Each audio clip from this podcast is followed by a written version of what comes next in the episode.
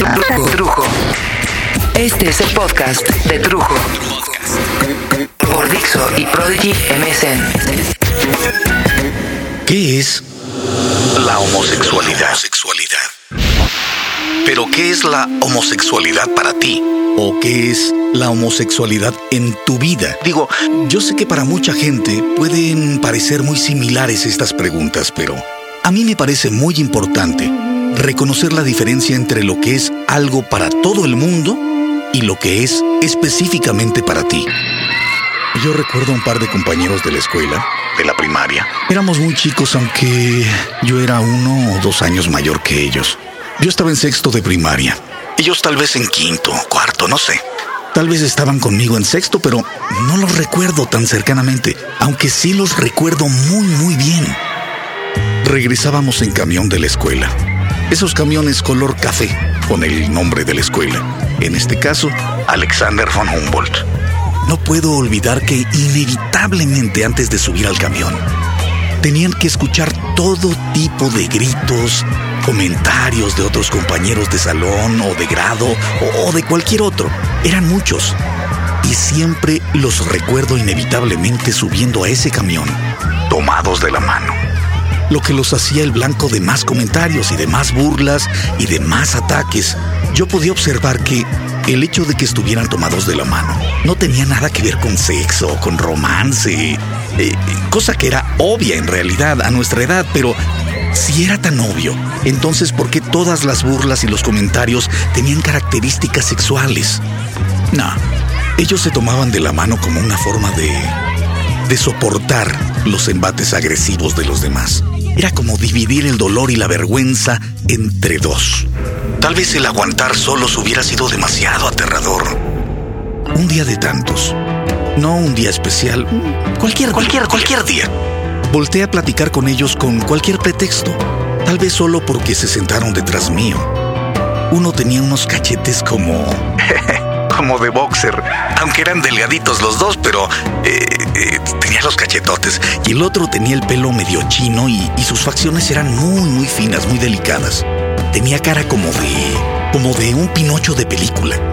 Bueno, al menos así lo recuerdo tras más de 30 años y de una sola conversación. La verdad, a mí no me interesaba ser amigo de ellos. No por sus características, sino que realmente nunca he sido fanático de hacer amigos a diestra y siniestra. Pero me llamaba mucho la atención que tuvieran que soportar tantas humillaciones. Yo me preguntaba, ¿Qué sentirán? Me preguntaba cómo había comenzado eso que los hacía diferentes. Me llamaba la atención que los demás no pudieran ver a dos seres humanos, solo vieran dos putitos, dos mariquitas, dos jotitos. A sus ocho años, o nueve, no recuerdo bien, ellos ya sabían perfectamente que eran diferentes, que sentían diferente, que pensaban diferente. Uno me dijo que desde que tenía memoria, ya le llamaban la atención los hombres que trataba de no hacerlo demasiado obvio porque le molestaba a los demás mucho, pero que eh, le gustaban los hombres y su cuerpo, y, jugar a las muñecas y cambiarles la ropita, peinarlas, cocinar en una cocinita que, que horneaba pasteles de verdad. En ese entonces salió, era muy famosa. Como a mi hermana, pensé.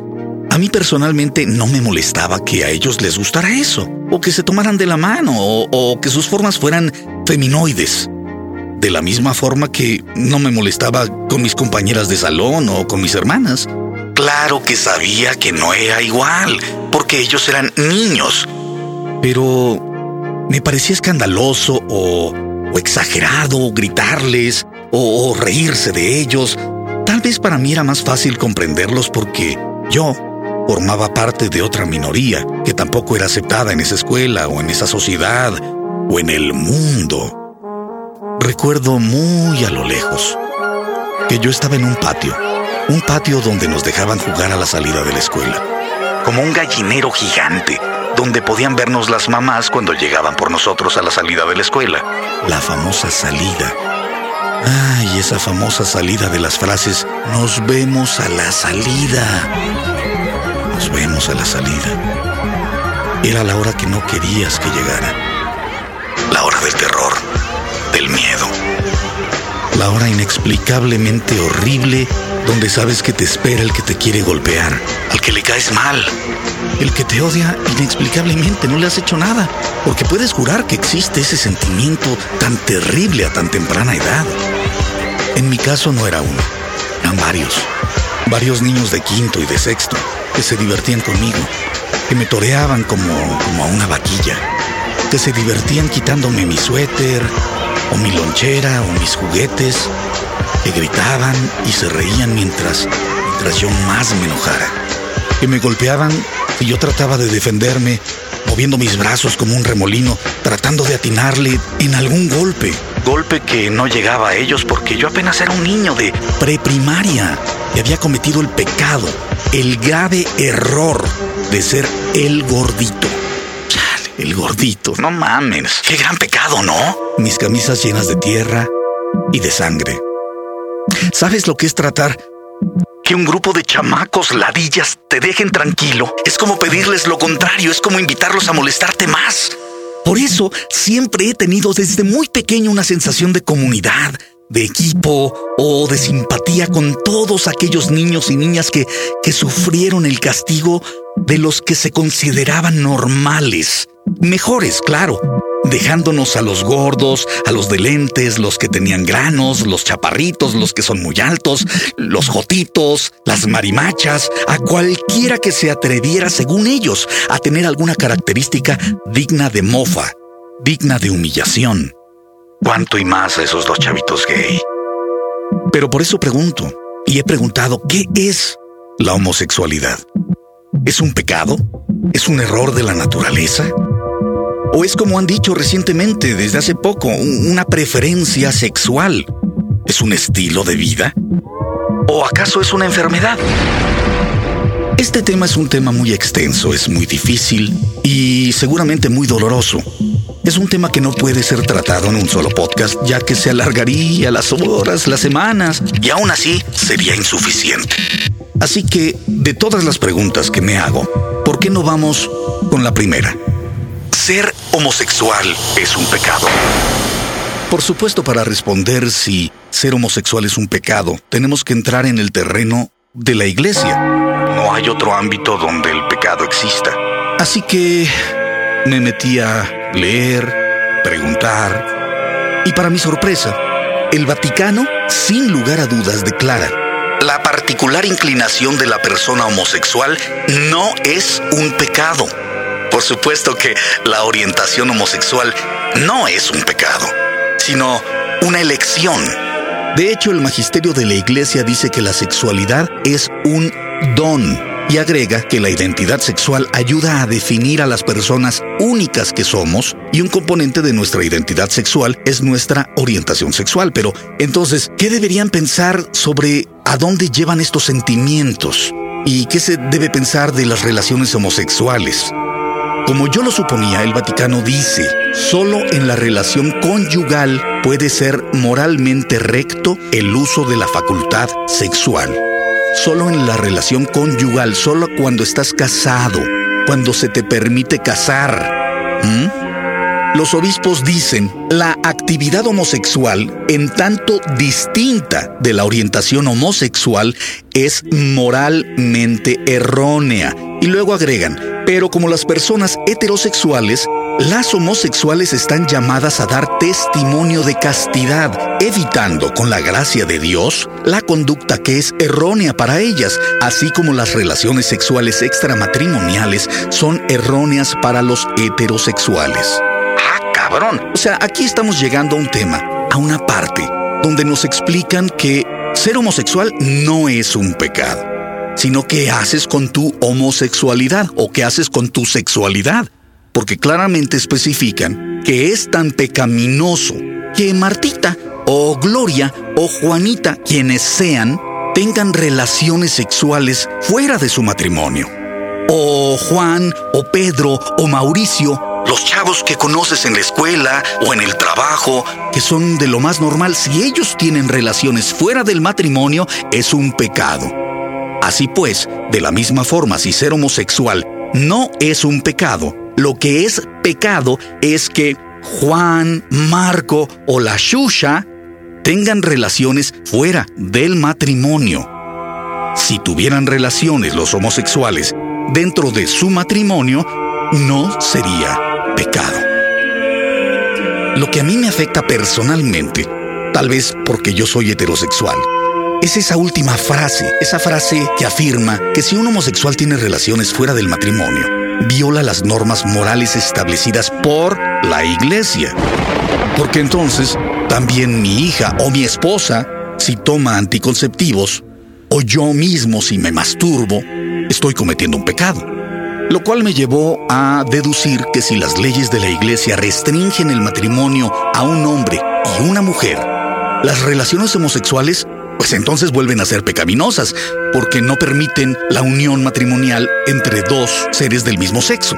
El Vaticano dice, de hecho, en un caso determinado pueden haber existido en el pasado o pueden todavía subsistir circunstancias tales que reducen o hasta quitan la culpabilidad del individuo. Ah, cabrón. Entonces el Vaticano admite que las relaciones homosexuales no siempre y necesariamente son pecaminosas. Me vino a la mente un antiguo catecismo, una forma en que enseñaban el catecismo en Baltimore hace muchísimos años, con textos con los que se enseñaba a los jóvenes. Para cometer un pecado mortal son necesarios tres elementos. Uno, el pensamiento, deseo, palabra, acción u omisión debe ser formalmente erróneo. ¿Qué quiere decir esto? que eh, el pensamiento o, la palabra, desde que nace, tiene que estar mal. Por ejemplo, como cuando piensas, eh, me voy a chingar esto, o me voy a robar esto. Tú desde el principio del, del hecho, sabes que está mal. Y eso es un elemento básico para pecar. Número dos, la persona debe saber que es formalmente erróneo. Cuando tú vas a robar y sabes que robar está mal, ya lo sabes, eso te lleva al pecado. 3. Debe dar el pleno consentimiento. Solo Dios realmente sabe cuán bien informados y libres somos. O sea, punto número uno. La idea nace y dices, ah, me voy a chingar esta cosita, ¿no? Me voy a chingar este relojito. Punto número dos. Mm, no, si robar está mal. O sea, robar ya es un pecado, pero... Eh. Y tres, donde tú estás dando pleno consentimiento. Yo sé que está mal, sé que no debo hacerlo, pero me voy a chingar el relojito porque me gustó el relojito. Esos tres puntos te llevan al pecado en sí. Pero además de esto, de alguna forma aprendí que la iglesia aconseja un enfoque pastoral. Un teólogo del Vaticano autor de uno de tantos documentos de este tipo, Jean Visser, eh, en Londres, escribe en The Clergy Review, afirmando en un reportaje lo siguiente. Cuando tratamos con personas que son definidamente homosexuales que estarían en serios problemas personales y quizás sociales, a menos que logren una relación estable en su vida homosexual, solo podemos aconsejar a ellas que procuren formar su pareja y a uno mismo la aceptación de esta relación como lo mejor que pueden lograr en su situación actual. Cabrón. Y, te lo está diciendo claramente. Que logren una pareja estable. Y que nosotros no seamos unos cabrones y aceptemos que es lo mejor que ellos pueden lograr en sus circunstancias. Si ellos son homosexuales, ¿por qué no van a lograr una pareja homosexual estable? ¿Cuántos cabrones ves tú, mujer y hombre, que se casan al rato se están mandando la chingada o andan cogiendo por aquí, se van a una disco, se van a un barecito y andan haciendo cosas que según la iglesia son mucho peores que simplemente ser homosexual? ¿Te quedó el saco? Pero lo que es más importante es que esta afirmación estaba fundada en el principio moral, en el que nadie está obligado a hacer lo que le es imposible. Después leí que el magisterio de la Iglesia Católica enseñaba que seis textos bíblicos afirmaban claramente que la conducta homosexual era inmoral. Pero también estas lecturas me llevaron a otros autores y comentarios donde la Biblia eh, convincentemente dice que no estaba definida sobre el tema. Lo cual me lleva a aprender que la orientación sexual de un homosexual no, no es pecado que puedes ser gay y puedes ser un fiel católico como cualquiera otra persona que lucha con las normas morales objetivas establecidas por la Iglesia. Los obispos lo han dicho claramente. Las personas homosexuales, como cualesquiera otra, no deben padecer el prejuicio contra sus derechos humanos básicos. Tienen derecho al respeto, a la amistad, tienen derecho a la justicia y deben desempeñar un rol activo en la comunidad cristiana. En todo este proceso, he sacado en conclusión que quienes piensan también tienen sentimientos. Y por supuesto, cualquier homosexual anhelaría personalmente que las enseñanzas de la iglesia cambiaran. Y esto es lógico porque hay que suponer que ninguna de estas enseñanzas es infalible, lo que significa que naturalmente pueden cambiar, pero ¿cuándo deben cambiar? El cambio surge de tensiones que aún no han sido resueltas. Aquí voy a poner tres ejemplos. Ejemplo 1. La Iglesia Católica enseña que las personas homosexuales deben permanecer célibes y asimismo que el celibato es un don, pero ¿han sido todas las personas homosexuales dotadas con la capacidad del celibato? Porque vemos, a, por ejemplo, a la iglesia en sí y sabemos, suponemos, que en la población de sacerdotes hay una enorme cantidad de homosexuales. Pero esto no es el pecado. Mientras se mantengan célibes. No hablemos, por supuesto, de todos estos casos mm, de violaciones y de pederastas, enormes cantidades de sacerdotes violando sus propias normas y la iglesia cometiendo pecado también, los oculta, los guarda como algún casito que ya tenemos aquí a la vuelta, pero que es producto para otro podcast. Ejemplo número 2. La Iglesia Católica enseña que la orientación homosexual es una desviación sexual, un desorden. La Iglesia también enseña que no puede existir conflicto entre la fe y la razón. Sin embargo, varias asociaciones de psiquiatras y psicólogos consideran una variación sexual natural a la orientación homosexual. ¿Qué quiere decir esto? Que los psicólogos y los psiquiatras, muchos de ellos, piensan que sí, puede haber un conflicto entre la fe y la razón, y que un homosexual no nada más está eligiendo serlo. Pueden haber varias razones, y aquí hay un conflicto entre la medicina y la iglesia. Ejemplo número 3. La enseñanza de la iglesia fue concebida sin la participación de personas públicamente homosexuales y tampoco incorporó la experiencia de personas lesbianas y gays que son auténticos fieles católicos, gente real, hecha a imagen y semejanza de Dios, quienes como todos nosotros luchan para hacer aquello a lo cual estamos convocados por Dios. O sea, las leyes, las reglas, los libros de la iglesia para tratar a la gente en general fueron hechos sin la ayuda de mucha de esta gente que sí existe unos cuantos decidieron cómo tratar. Así que como las leyes del mundo van cambiando porque, digamos, hace 150 años era aceptada la esclavitud y ahora las familias, los herederos de esos antiguos esclavos, son gente que trabaja, que estudia, preparada, gente en la política, por supuesto tienen que ayudar a cambiar las normas en que las leyes fueron escritas. El cambio en el magisterio es posible. La iglesia tiende a moverse lentamente. Digamos, muy lentamente. Y si es tan lento ese cambio, entonces, ¿qué debemos hacer aquí y ahora? Me lleva a la primicia de la conciencia, una enseñanza de la iglesia que sorprendería a muchos católicos. Muy claramente, el catecismo dice, el ser humano debe acatar siempre al juicio verdadero de su propia conciencia. Y aquí yo enfatizo acatar. Acatar. ¿Significa que podemos hacer lo que nos venga en gana? Bueno, Charles Curran, que es un teólogo muy famoso, responde concisamente a este punto. Debemos obedecer a nuestra conciencia, pero nuestra conciencia podría estar equivocada. Lo cual me lleva al concepto de discernir moralmente dentro de la tradición moral católica, la iglesia sugiere mirar a la experiencia, a la razón, incluso a las ciencias, a la tradición, el magisterio de la iglesia y a las escrituras. Pero, ¿por qué a las cuatro? Bueno, porque las cuatro han estado equivocadas. Hay que tener en cuenta que la Tierra, por ejemplo, la Tierra es plana. la experiencia. La teoría que las criaturas provenían solamente del varón esa es la razón. la excomunión de Galileo. Sí, hay que sacarlo, hay que... La tradición.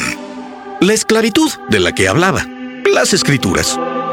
Pero si la enseñanza de la iglesia y nuestra conciencia están en desacuerdo, entonces ¿qué debemos pensar? El mismo magisterio de la Iglesia afirma que debemos partir de la presunción de que la enseñanza de la Iglesia es verdadera. Entonces, teniendo en cuenta las escrituras, la razón y nuestra experiencia, regresamos a la cuestión final. ¿Estamos verdaderamente respondiendo a Dios revelado en Jesucristo cuando respondemos a la Iglesia? Cuando respondemos al Padre Juan? Cuando le respondemos a ese sacerdote que tan mal nos cae? El obispo Thomas Gumbleton ofreció un ejemplo de equilibrio entre el magisterio de la Iglesia y la conciencia cuando dice, no puedo hacer otros juicios sobre la conciencia de una persona gay que los que haría sobre el tripulante de un bombardero estratégico o de una persona que va en un submarino nuclear y se le ha ordenado disparar su arma atómica. Pienso que el magisterio de la Iglesia es más claro en ciertas áreas que sobre la homosexualidad y cualquiera que tuviera intención de usar tales armas está, a mi juicio, en una situación radicalmente perversa. Aún así, no podría juzgar la conciencia de otra persona. Si esta persona viniera a comulgar, no podría rehusarle la comunión. Magisterio de la Iglesia, pecado, conciencia, discernimiento, intelectualmente comprobé que puedes ser gay y católico. Pero bueno, este descubrimiento pertenece más a mi mundo de pensador de la teología o respetador de los homosexuales, hasta que escuché al obispo Kenneth Antener, quien a un público cuya mayoría eran lesbianas y gays les dijo, el día en que muramos, y como teólogo moral, lo diré muy seriamente, lo único que importará es cómo nos hayamos tratado los unos a los otros. Tomando en cuenta muchos de estos comentarios, de estas lecturas, de estas conferencias, tengo que darme cuenta de que me he cruzado, que he platicado, que he conocido y amado a muchos homosexuales fieles católicos que como cualquier homosexual están hechos a la imagen de Dios y son amados por Dios. Y aman a Dios y a sus prójimos como a ellos mismos. Lo cual en esta primera etapa, en esta primera pregunta, en esta primera parte de este podcast me lleva a la firme conclusión de que sí, puedes ser gay y católico que no, ser homosexual no es un pecado. Bibliografía. La información para este podcast está basada en Jean Visser en The Clergy Review, London, 1976. To Live in Christ Jesus, Human Sexuality. National Conference of Catholic Bishops. To Live in Christ Jesus, A Pastoral Reflection on the Moral Life, 1976. Letter to the Bishops of the Catholic Church on the Pastoral Care of Homosexual Persons. Catechism of the Catholic Church. U.S. Catholic Conference, 1994. Tom Roberts, He's Not Disordered, He's My Brother, National Catholic Catholic Reporter, noviembre 4, 1994. Bishop Kenneth Antoner, Hallmarks of the Church. Discurso del Simposio del Ministerio de las Nuevas Formas, marzo 28, 1992. Jan Gramick Robert Nugent, Center for Homophobia Education, 1995. Here's a little song I wrote. You might want to sing it note for note. Don't worry. Be happy. Every life we have some trouble. But when you worry, you make it double. Don't worry. Be happy. Don't worry, be happy now. Don't worry.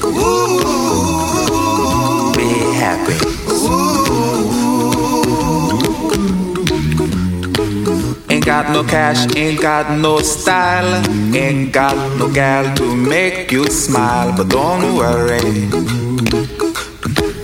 be happy. Cause when you worry, your face will frown, and that will bring everybody down. So don't worry, be happy. Don't worry, be happy now.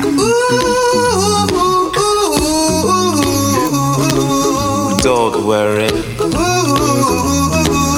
Be happy. Don't worry, be happy.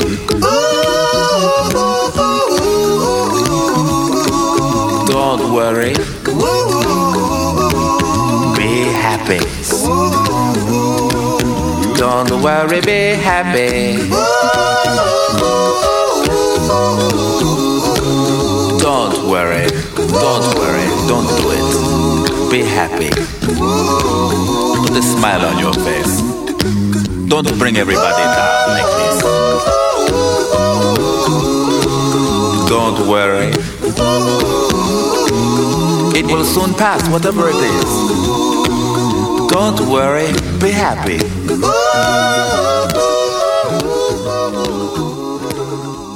I'm not. Este fue el podcast de Trujo. Por Dixo y Prodigy MSN.